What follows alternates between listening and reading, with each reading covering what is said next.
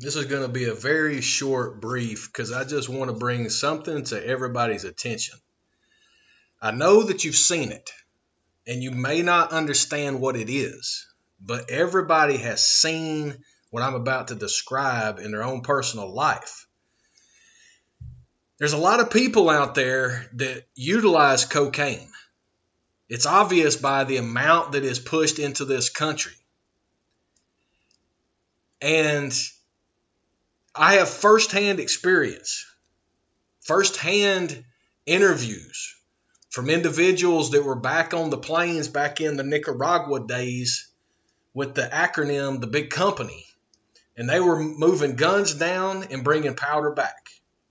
Well, that never stopped because that was a slush fund for all of those criminals within the acronyms and within the government.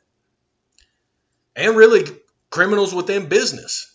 It's been shown all the millions and hundreds of millions and even billions of dollars that have been moved through financial institutions from the black market.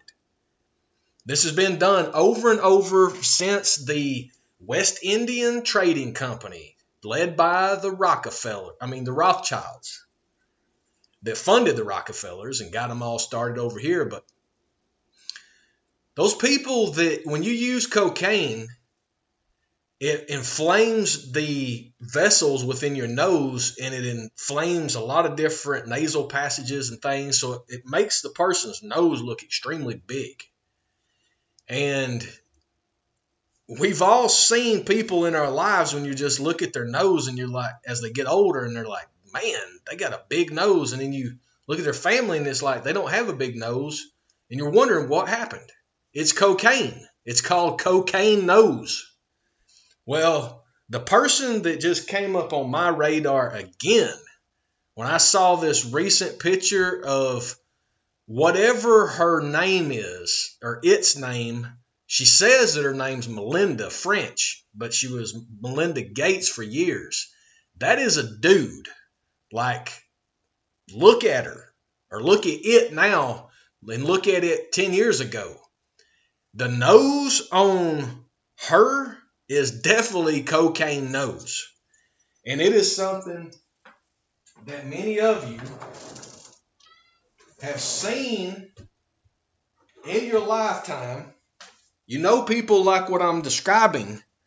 I know several people like that, you know, and they don't think you can see what they are. But what I wanted to say, brothers and sisters, is you see how they try to drug test all of the mediocre laborers we need to demand drug testing for any executive on any company, and we need to absolutely require drug testing on a daily basis for anybody in a public office.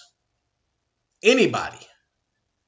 They can be randomly drug tested, and it needs to be publicized to the public the results of those tests.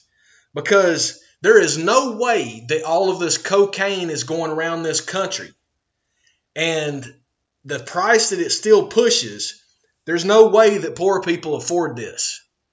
There's a couple that have uh, that work with my wife that both of them are executives. And they go periodically once a month and take time off and they go to these raves and parties and everything and they're in their mid 30s and the guy for sure has cocaine nose and his wife has got a cocaine mentality manic like bipolar, because that's what the cocaine will do to you. See, but these people think that they're slick. In reality, they have to have cocaine in order to function in life. That means they are a drug addict. And that's exactly what we're dealing with is a country full of drug addicts that continue to try to push drugs on everybody. Well, we don't want them. I don't want alcohol around me. I don't want caffeine around me. I don't want nicotine around me. I don't want sugar around me. I don't want any of it. I will grow my own medicine at my own place in a little tent, and it's going to take it less than 90 days to go from really nice to being able to use as my own medicine.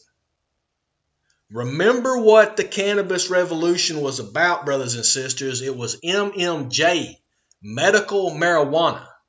Not all of this that they're hyping up and destroying. We just had another state, the state of Oklahoma, just uh, basically pulled a hundred plus licenses.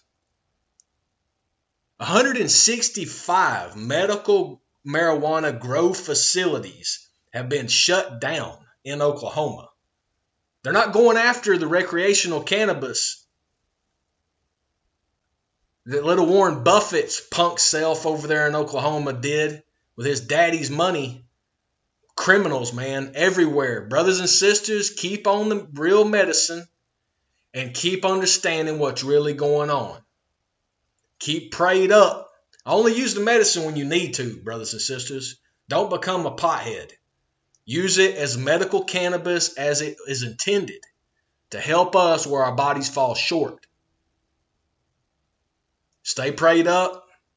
For those that don't know Jesus, get to know Jesus Christ because he will change your life. Hallelujah. Thank you, Jesus, for knowing me. Thank you for giving me the insight to be able to provide this information to the brothers and sisters and see through it with clear discernment. That's what the Holy Spirit provides to you. That's why you got to be born again and saved under the blood of Jesus. Hallelujah. Get to know him. I promise you, he'll change your life. He's done it for me. I know he can do it for you, brothers and sisters. Stay tuned for more. So we've been putting this out there every single day. Real news plus real information for we the people. This is Neo 420 Talks, the podcast speaking truth against the lies.